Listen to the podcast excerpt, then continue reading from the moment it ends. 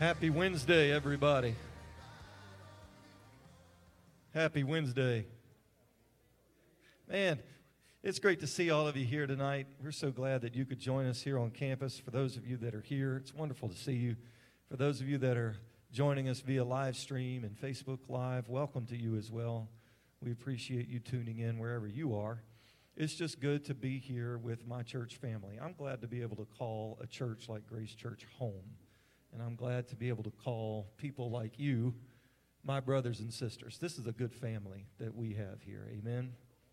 Amen. I want to make just a few announcements this evening before Brother Dave comes. First of all, we want to uh, remind you that uh, this coming Sunday, uh, the 13th, there will be a church business meeting in the A Center, and that will take place at 6:30. And also, we want to remind you that this coming Sunday, the 13th, is a baby dedication Sunday. And I know we do have a few babies to be dedicated, always a special time here at Grace Church. Definitely looking forward to that. Uh, but if you can't remember those two announcements, we've got you covered. You can always download the church app or click on the events tab on our website, and you'll be updated once again. So you don't even have to remember if you can just remember those two things. Anyway, um, it's so good to be here tonight, and I'm looking forward to hearing what Brother Dave Bunch has for us. I know God's laid something on his heart, and y'all every time he's in this pulpit. So uh, God bless you as Brother Dave comes this evening. Praise the Lord, Grace Church. Why don't we stand together? I, uh, I want to just begin with, with praise and worship for a moment together, but I want to do I want to do that very strategically and very, very focused. God laid something on my heart, and I think it's for somebody. I know it's for me. And I want us to, to keep this in mind and, and go to the Lord in, in worship and praise. We say a lot of times go to the Lord in prayer. We're going to go to the Lord in worship and praise. Psalm, Psalm chapter 40.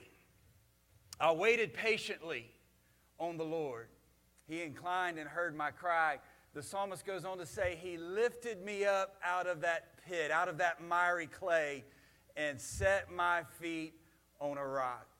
And we think a lot about that in terms of salvation, and rightfully so. He, he lifts us, or he lifted us up at, at time of salvation out of the pit of sin, out of the miry clay of the world, and set us on that rock. But it struck me this week, new and fresh, that this process of lifting us up is continual. It's not just a one time thing. He, he lifts us up out of the miry pit of doubt. He, he lifts us up out of, the, out of the pit of depression and despair and, and discouragement. And notice it's an ascent onto a high place, to the, to the secure place, to the, to the rock. The psalmist said, To the rock that is higher than I. So if you've come today, tonight, into the presence of the Lord, and maybe your, your shoulders are, are hanging down just a little bit with some despair. Maybe your head is down just a little bit with discouragement. I want you to know that God lifts us up out of that state into a place of, of salvation, a place of security, a place of trust, a place where we can feel confident that we know God's got our lives in His hand. So I want us to just worship with that thought in mind. And if that's you here tonight, I want you to just say, God, lead me to the rock that is higher than I. Oh, God, I worship you tonight. I praise you, Lord. You don't leave us in despair. You don't leave us in doubt. You don't leave us disillusioned, God, but you're constantly setting our feet on a secure place. You're setting us in a safe place. Lord, we can trust you. Lord, that our life is in your hand. Oh, come on, somebody, worship the Lord one more time. Clap your hands. Let me, let me hear a shout unto the Lord with a voice of triumph.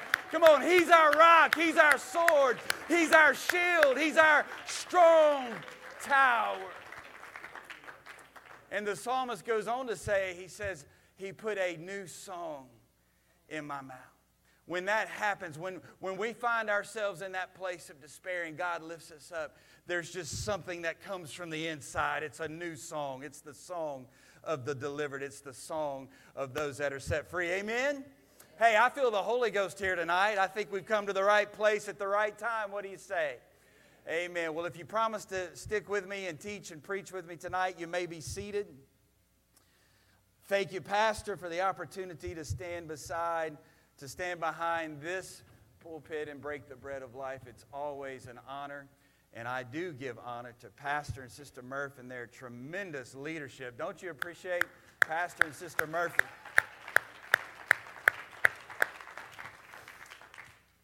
I'd like to read a text tonight from Nehemiah chapter 6. We're going to read verses 1 through 4. Nehemiah chapter 6, 1 through 4. I hope you have your Bibles. If somehow you slipped up and forgot, it'll be on the screen for you. Reading from the King James Version, Nehemiah chapter 6, verse 1. The Bible says, Now it came to pass when Sanballat, and we just have to stop right there and marvel at that name, don't we?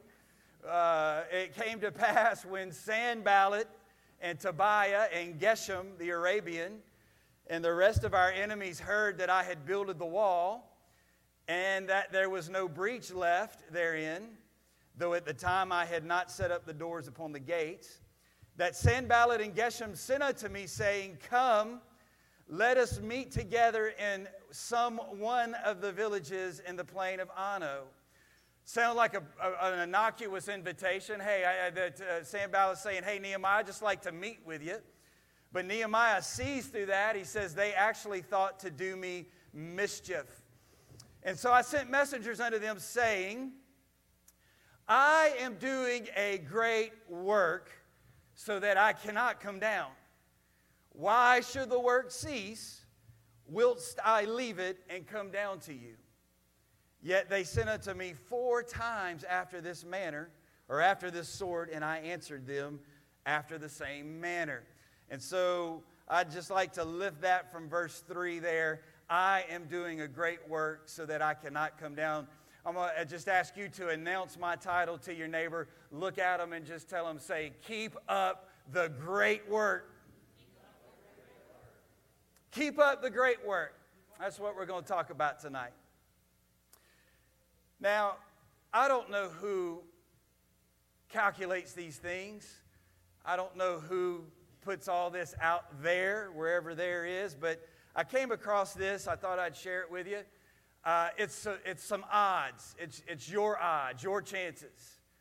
Your chances of bowling a 300, a perfect score.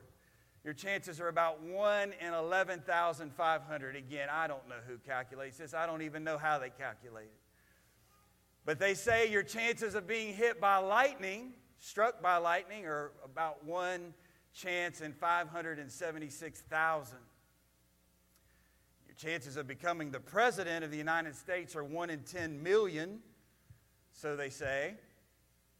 Your chances of winning the lottery are about 1 in 175 million. So, you know, uh, we're not advocating you go out and buy a lotto ticket for a lot of good reasons, but one of them is, is your chances are only 1 in 175 million. But the chances that you would be born in this place, in this time, in your unique circumstances, those chances are one in 400 billion.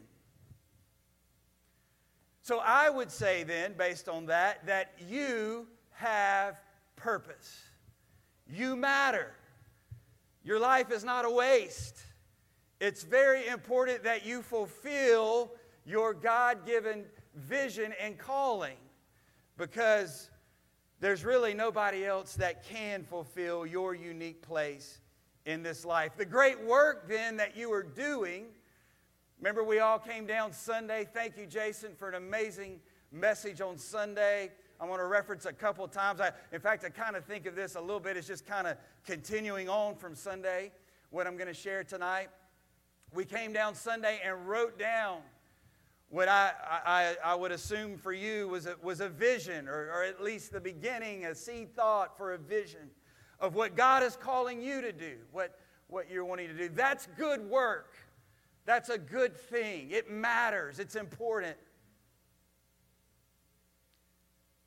So, the, the, those note cards we wrote Sunday, I want to tell you, students, the work that you are doing is important. The worship, the, the, the, the, being, the, the state of being plugged in, if I could say it that way, is important. I, I'm so inspired by our students. Pastor said the other day he was going to talk about the students from the from the pulpit, he, and he said he didn't know whether the rest of the ministry team would or not. So I'm just going to take that as a green light and an open door. I'm going to talk about them a little bit. But I'm so inspired by them. And I want you to know you're doing a great work. Amen. Amen.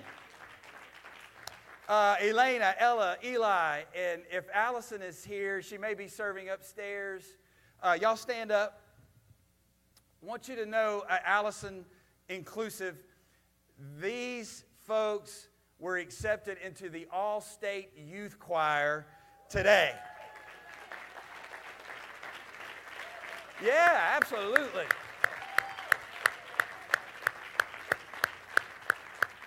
They, they went a couple weeks ago all the way to, you may be seated, all the way to Tioga to try out. They had to audition. Found out today they made the, they made the cut. They made the choir. So I think that's a lot to brag about from Grace Church having four all state youth choir members right here. Of course, we got Bible quizzing, Joseph and, and Noah representing in Bible quizzing. And that's all very awesome and it's very amazing and it's very inspiring.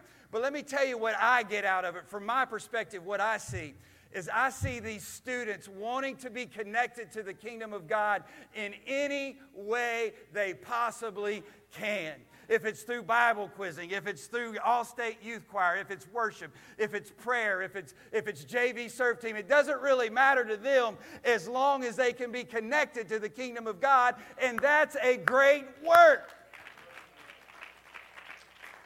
And parents and grandparents and adults and singles, I want you to know you're doing a great work. Again, I reference Sunday and the vision you wrote down, your support of these students, wherever you're serving on a, on a serve team, if you're planning to serve, preparing to serve, praying about serving, you're doing a great work. Just kind of tap yourself on the shoulder and say out loud, I'm doing a great work.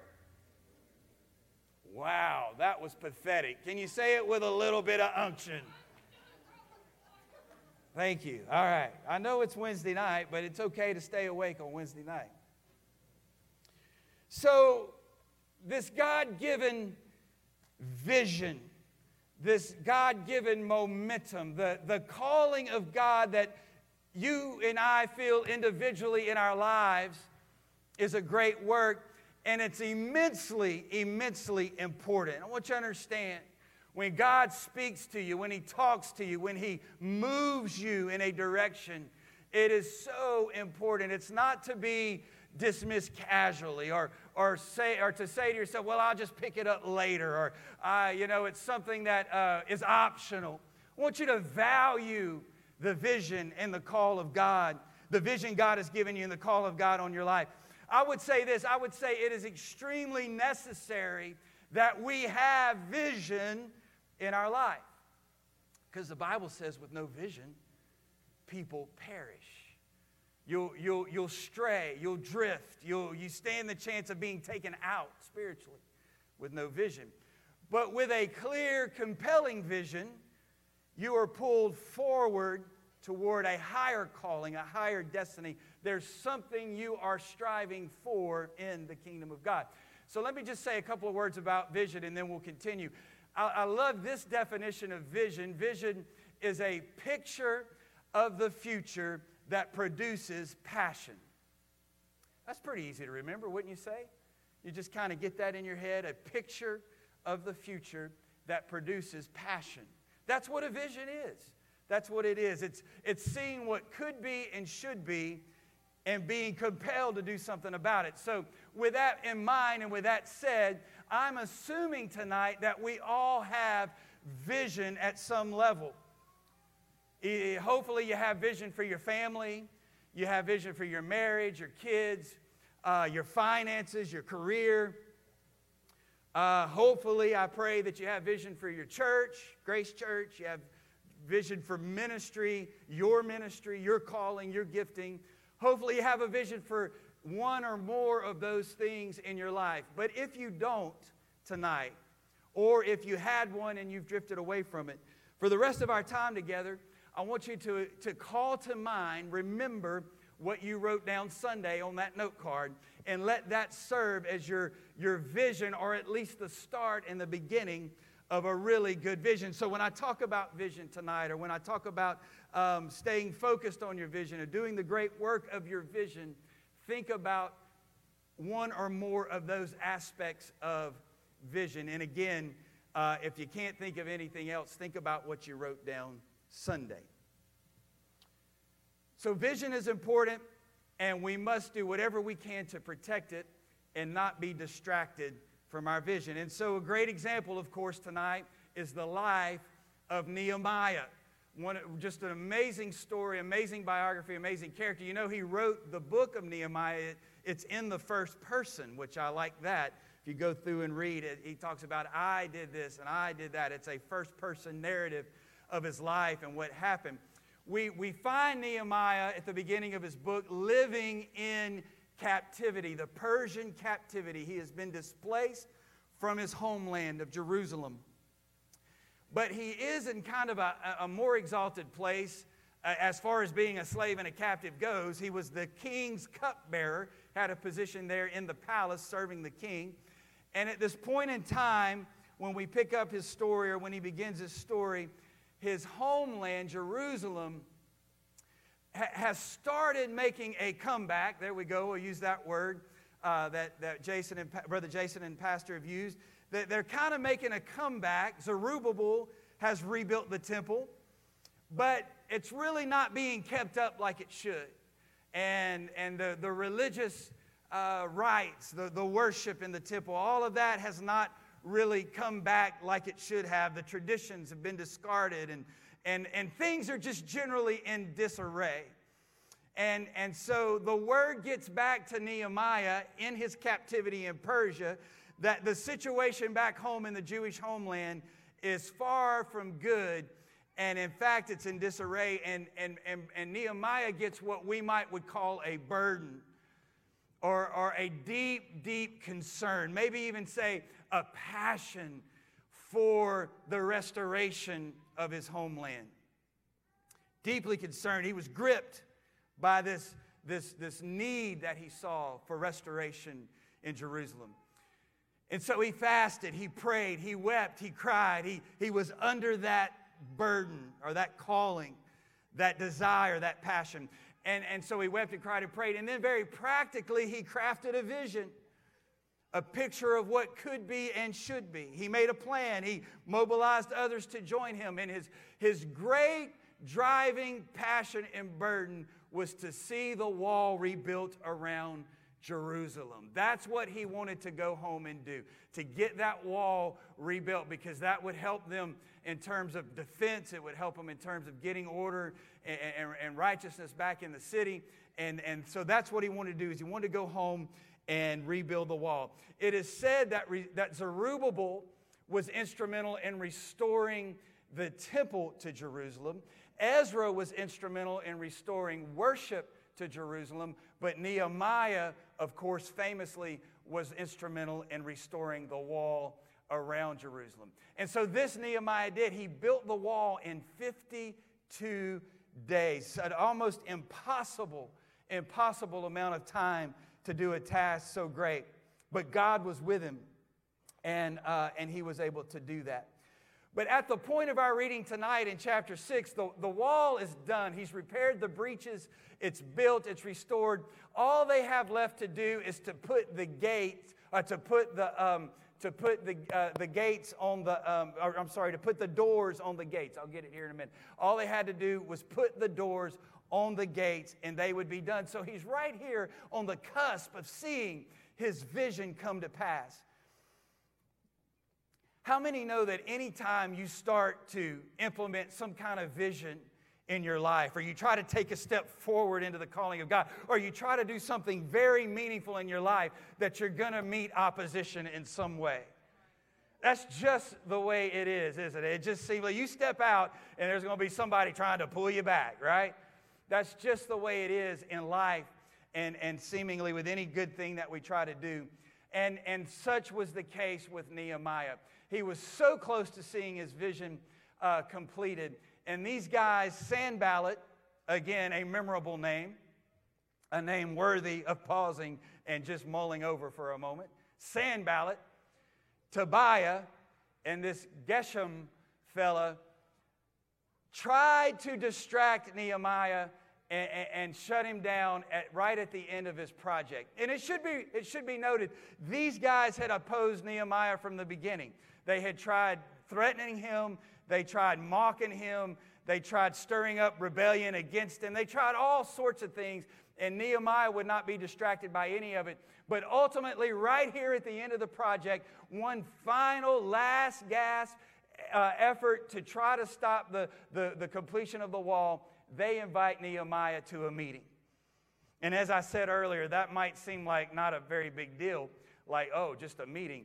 But it was a tremendous potential distraction for Nehemiah's project. And Nehemiah saw right through it and told him, said, um, told him, said, I'm not going to uh, stop what I'm doing. And he says these memorable words again from our text. He says, I'm doing a great work and cannot come down. And I like how he just kind of continues and he says, Why should I stop? Why should I stop and go meet these guys and their, their just, you know, sinister plot or whatever when I'm doing something great? In other words, I'm busy doing a God thing. I'm busy doing not just an important thing, but, but the most important thing I could be doing right now. With the finite amount of talent and energy that I have, I'm doing the most important thing that I could be doing with that time and energy.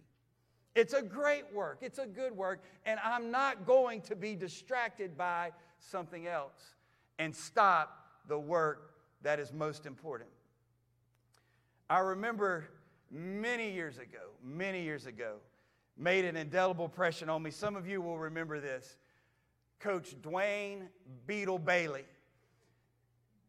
He was, he was on the LSU baseball coaching staff, and I don't usually use a lot of sports analogies, but this one is applicable, and, and Coach was just such a character. He was on the LSU baseball coaching staff, won the, those five national championships they won in the 90s. He was a part of all five of those teams. And somebody, I don't remember now the whole story, but somebody taught him and his wife, Sister Lydia, a Bible study. They got the Holy Ghost baptized in Jesus' name and became amazing apostolic saints of God in, a, in an apostolic church. Just amazing testimony, amazing people. And so we got to know Coach later in his life. He'd retired from LSU at that point, was on fire for God, and nobody could give a talk like Coach. Nobody could speak like Coach. He commanded your attention, and if he thought he was losing your attention, he'd let you know about it and tell you to, uh, to look his way and keep your eyes focused on him. That's a true story. He, he talked to his audience like he talked to his ball players. But uh, Coach told this story in one of his talks, and it, is, it just resonates in my mind so, so strong. I've never forgotten it. But he says, when you get to Omaha, which is where they play the national championship, he says, when you get to Omaha, he says, you're there, to play in the World Series to hopefully bring home a championship. And he says, from the minute you step off the airplane, there are countless distractions that come against you and your true purpose for being there. He said, there's the press that wants to do interviews, there's the public that wants to do autographs.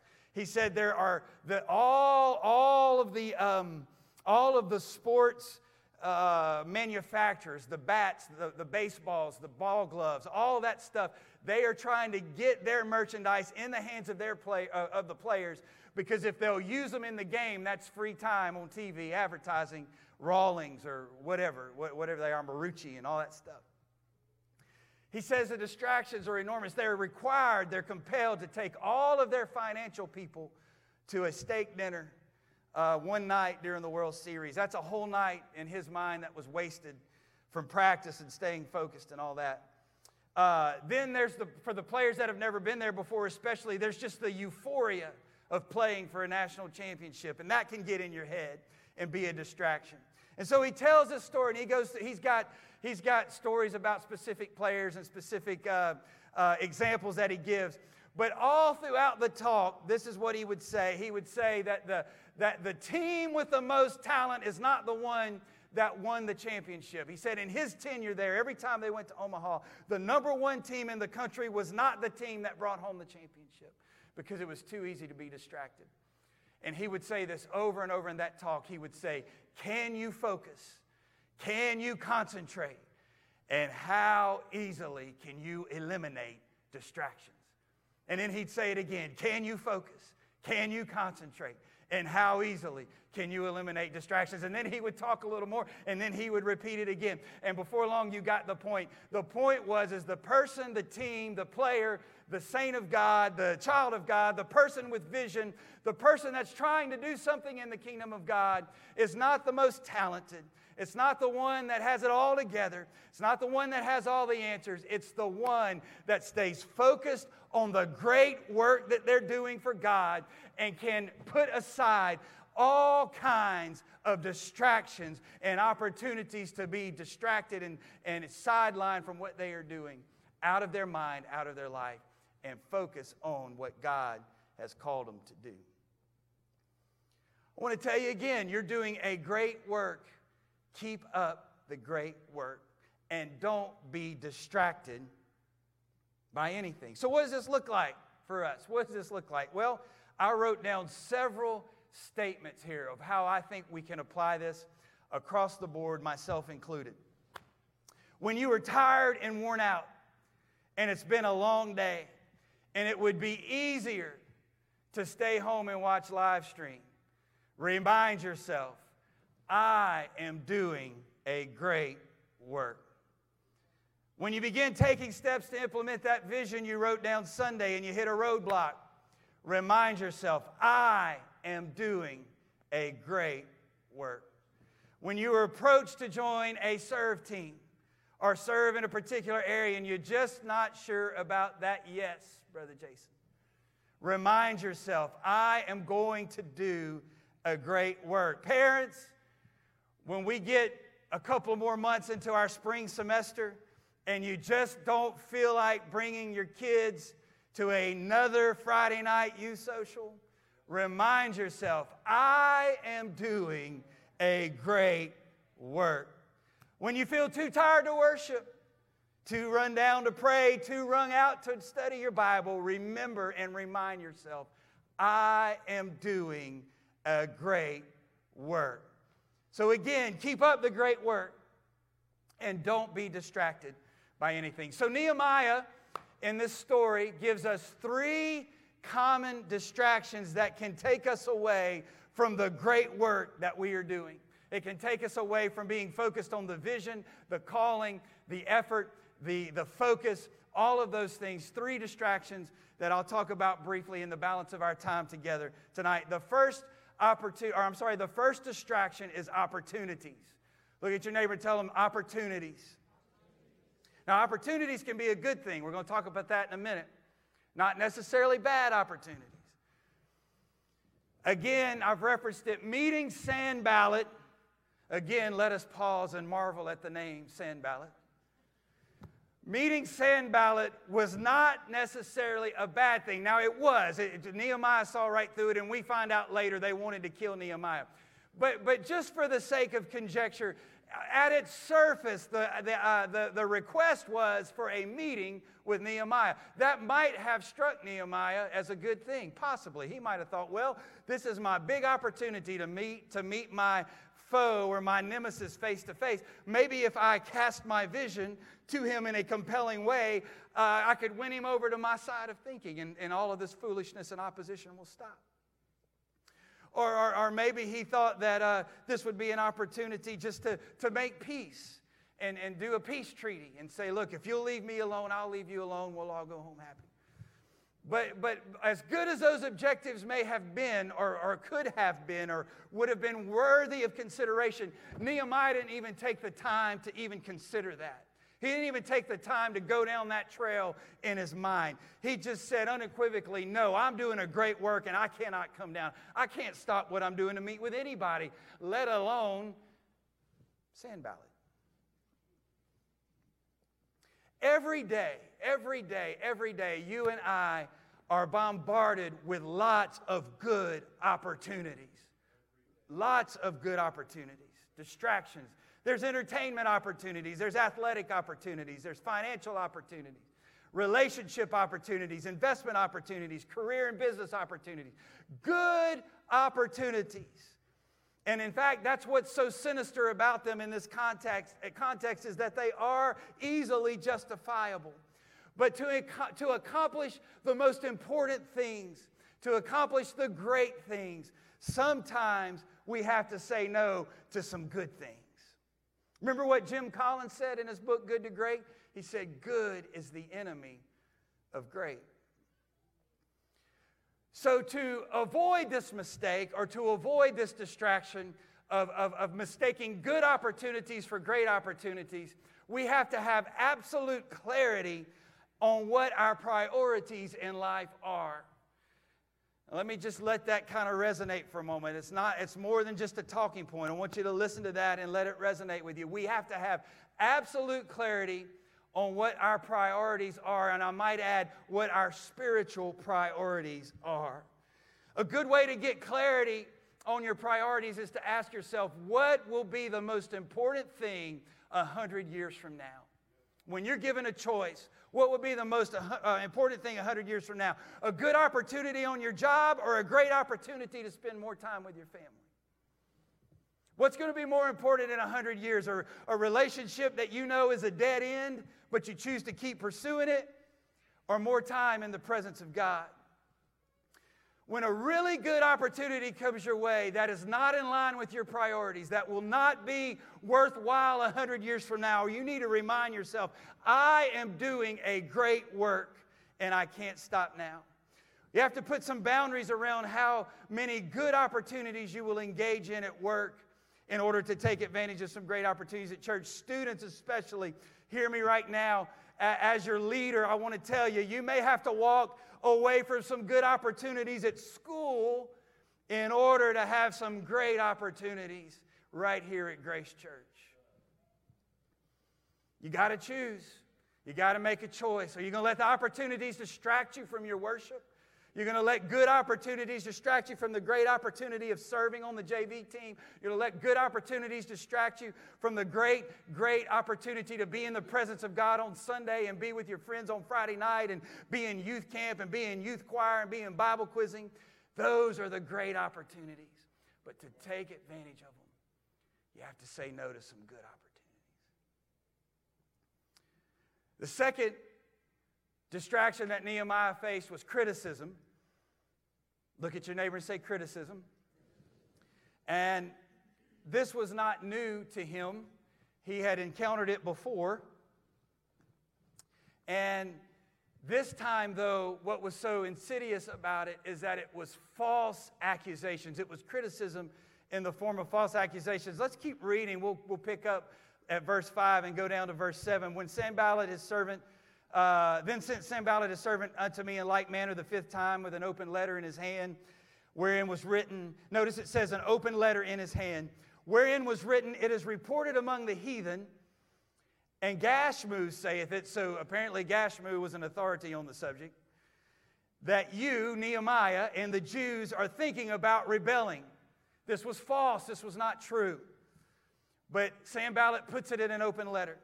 For which call that, in other words, he's saying, so that's why you're building the wall, so that you can set yourself up to be king according to these words. And you have also appointed prophets to preach of thee in Jerusalem, saying, There is a king in Judah, and now shall it be reported to the king according to these words. Come now, therefore, and let us take counsel together. This Sanballat is really wanting to meet with Nehemiah. He's still asking to get with him and take counsel together. Notice, first of all, that Sanballat did not seal the letter. It was a custom in that day to write on parchment or papyrus, something like that. You would roll it up, tie it up, and then you would seal it with some kind of wax so that the person for whom the contents were meant would break that seal and they would read it and they would know that nobody else had read it. Sanballat did not do that. He defied the custom because he wanted everybody that, that got a hold of that letter to read what he had written. And he was spreading false information, false accusation.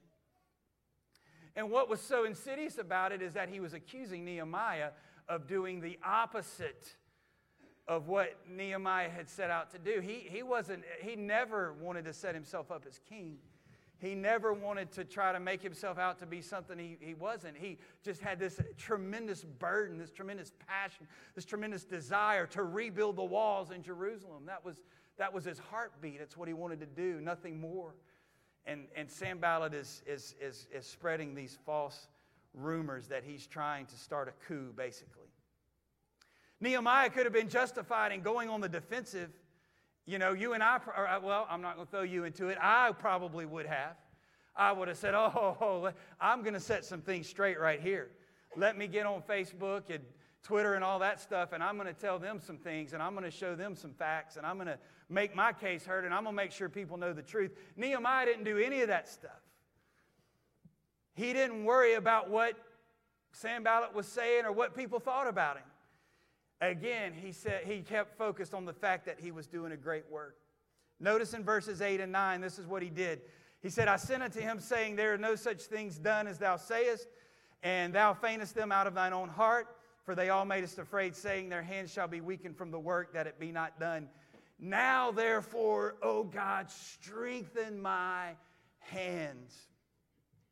So, in other words, Nehemiah is saying, God, you take care of my reputation and I'm just going to keep doing what you brought me here to do. God, you deal with the rest. You deal with the critics. You deal with the false accusations and, and my reputation and all that. I'm just going to stay busy about my Father's business. So here's the thing people need an explanation for the unusual behavior of a man or a woman with a vision. Anytime you step out, step up, try to do something for God, people need a good explanation for that. That, that, that doesn't fit the paradigm. It doesn't fit the explanation, or, or it doesn't fit the, the, the mold uh, and, and what, what you normally would do.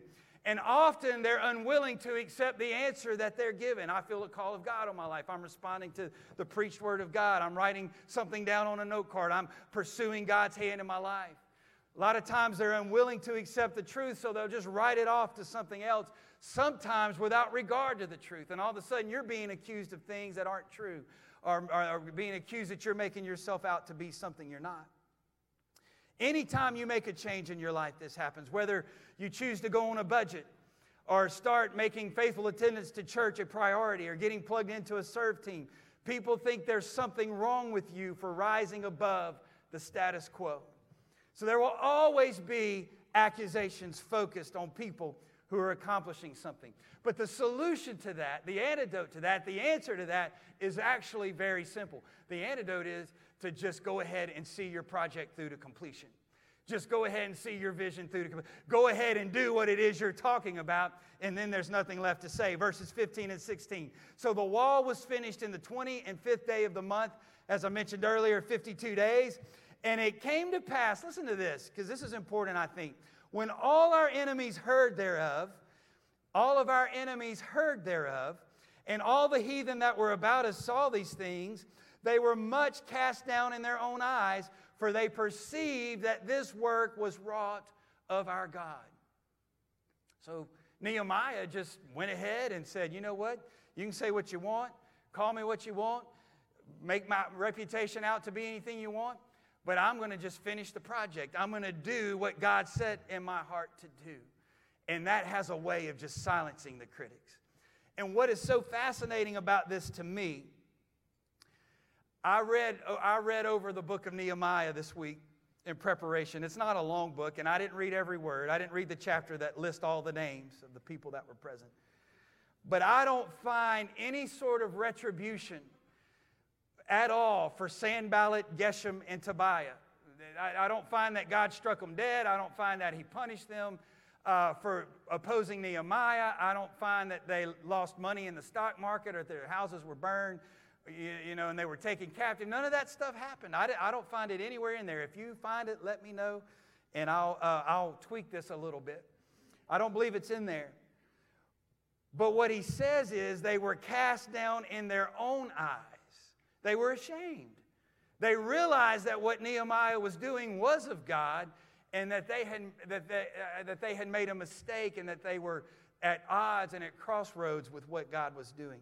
So when you're overwhelmed with criticism, take it to God and then get back to your task and remember you are doing a great work. Keep up the great work. Last one, last distraction. uh, and I'm, I'm bringing this in quickly for a close. The last distraction is the distraction of fear. The distraction of fear. And this may be, this may be the one most, uh, most likely to affect us. The last resort of Nehemiah's enemies prior to him finishing the wall was to threaten his life and try to cause him to be afraid. Look what they did in Nehemiah chapter 6, verse 10.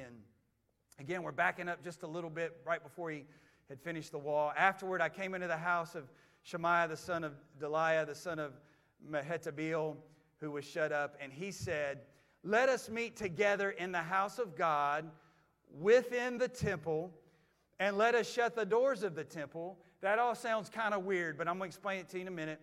For they will come to slay thee, yea, in the night they will come to slay thee. So there, they, uh, this guy uh, right here, this uh, Shemaiah, he was sent by Sanballat to tell Nehemiah that they had a hit out for him, an assassin that was coming for his life. And, and all of his great kindness and concern for Nehemiah, the, this guy said, I have, a, I have a solution for how you can be safe. You can go into the temple, into the inner court, and you can be safe there from this assassin. Fortunately, again, Nehemiah teaching us so much here not to be ruled by distractions, not to be ruled by fear when we're pursuing what God has in our life. He saw right through it and he knew it was a setup. Because here's the thing Nehemiah knew that only the priest could go into the area of the temple that was being suggested by Shemaiah for Nehemiah to go to for refuge. There were a few exceptions for people that were running to a city of refuge, but this was not one of those exceptions, and Nehemiah knew it. So, had he followed their advice, first of all, he would have shown great fear. But secondly, he would have totally discredited himself among the Jews. They knew that, and he knew that he could not go where only the high priest was allowed to go. Had he done so, he would have lost all credibility with those that he was leading in the good task of rebuilding the wall. And look at his response. So he, so he sees through all this. Look what he tells them in verse 11. He says, Should such a man as I flee? How do you like that, huh? He's kind of beating on his chest a little bit. Should such a man as I flee? And then this is where he realized what was going on in terms of the high priest alone going in there. He said, uh, who, who, being as I am, would go into the temple to save his life? I will not do it. Not only had Nehemiah embraced the vision, the vision had embraced him. In other words, the vision was bigger than him. He was expendable in, as far as he was concerned. If they take my life, they take my life. But it's worth it to see the vision come to pass. The vision to repair the walls and restore Jerusalem was about something so much bigger than himself. And if it cost him his life, then so be it. That was his attitude. And so, for us today, there, there's all sorts of, when we're pursuing the vision of God in our life, the calling of God in our life, when we're, we're stepping out into something new in the kingdom of God, the future that He has for us, the, the, the dreams and, and the prayers and all those things. There's all sorts of fears that will come against us. A lot of it can, can be just in our own head, can be in on our imagination. Some of it, though, very real. There's fears we could talk about a long time, but let me just mention a couple. First of all, you've heard of the fear of missing out. FOMO, the fear of missing out. I want to use it in a positive context tonight. I hope that the fear of missing out for what God has for you will spur you forward and motivate you to keep going and not be distracted in God's calling for your life. I don't want to miss out on what God is doing in my life. I don't want to miss out on what God's doing at Grace Church. I do have FOMO, a fear of missing out. I want to see God's plan come to fruition in my life. But more realistically, there's that great fear of what if. What if? And probably the greatest of all the what if fears is the fear that says, What if I fail? That's probably the biggest one of all. What if I fail? What if I fail? If I step out and do that thing that I wrote on my note card Sunday, there's a chance that I might try it and fail. I remember when I really, I'd felt God's call on my life for a long, long time as a young man, and then in my young adult years, I finally acknowledged yes, I feel called of God to, to the ministry. I'm going to begin pursuing that in earnest. I acknowledge it, walk in it, live in it. That was my big thing right there. My greatest fear is what if I fail? What if I step out and make this big declaration for a call to ministry and I fail? And so I think that's common to all humans, all humanity. I think we all struggle with that. But I think we could take, uh, uh, uh, uh, we could take example from what Nehemiah said. Again, I love it. He says, Should a person such as I be afraid? In other words, you, you don't know who you're, you don't know who I am. I'm a child of God. I've got Holy Ghost power running through my veins. I've been ordained by God. Uh, I've been called by God. His, his hand is on my life. He's directing my steps. With all of that assurance and all of that promise, should a person, should, let me say it this way, should a child of God fear? Knowing that I've got the backing of heaven with me, that if God be for me, who is to be against me? If one can put a thousand to flight, two can put 10,000 to flight. Should a person such as I be afraid? So, when, you, when you're face to face with that fear, what if I fail? Answer that question with this question. In light of what God has called me to do, should a person in my position retreat? In light of what God has called me to do, should a person in my position retreat? When I think of all the good that could come from saying yes to my vision, should I someone in my position run away out of fear of what might happen? I think that's a very empowering question. I think it's a very liberating question because, of course, the answer is no. Don't let the fear of the unknown cause you to miss out on what God wants to do through you. So stand with me right now. Stand with me right now in conclusion, and then we're going to pray. One more time, let me ask you can you focus? Can you concentrate? And how easily can you eliminate distractions? Because I want to remind you tonight, you are doing a great job. Keep up the good work and don't be distracted by anything. Paul said it this way This one thing I do, forgetting those things which are behind, reaching unto those things that are before, I press toward the mark for the prize of the high calling of God in Christ Jesus. That's focus. That's keeping up the good work.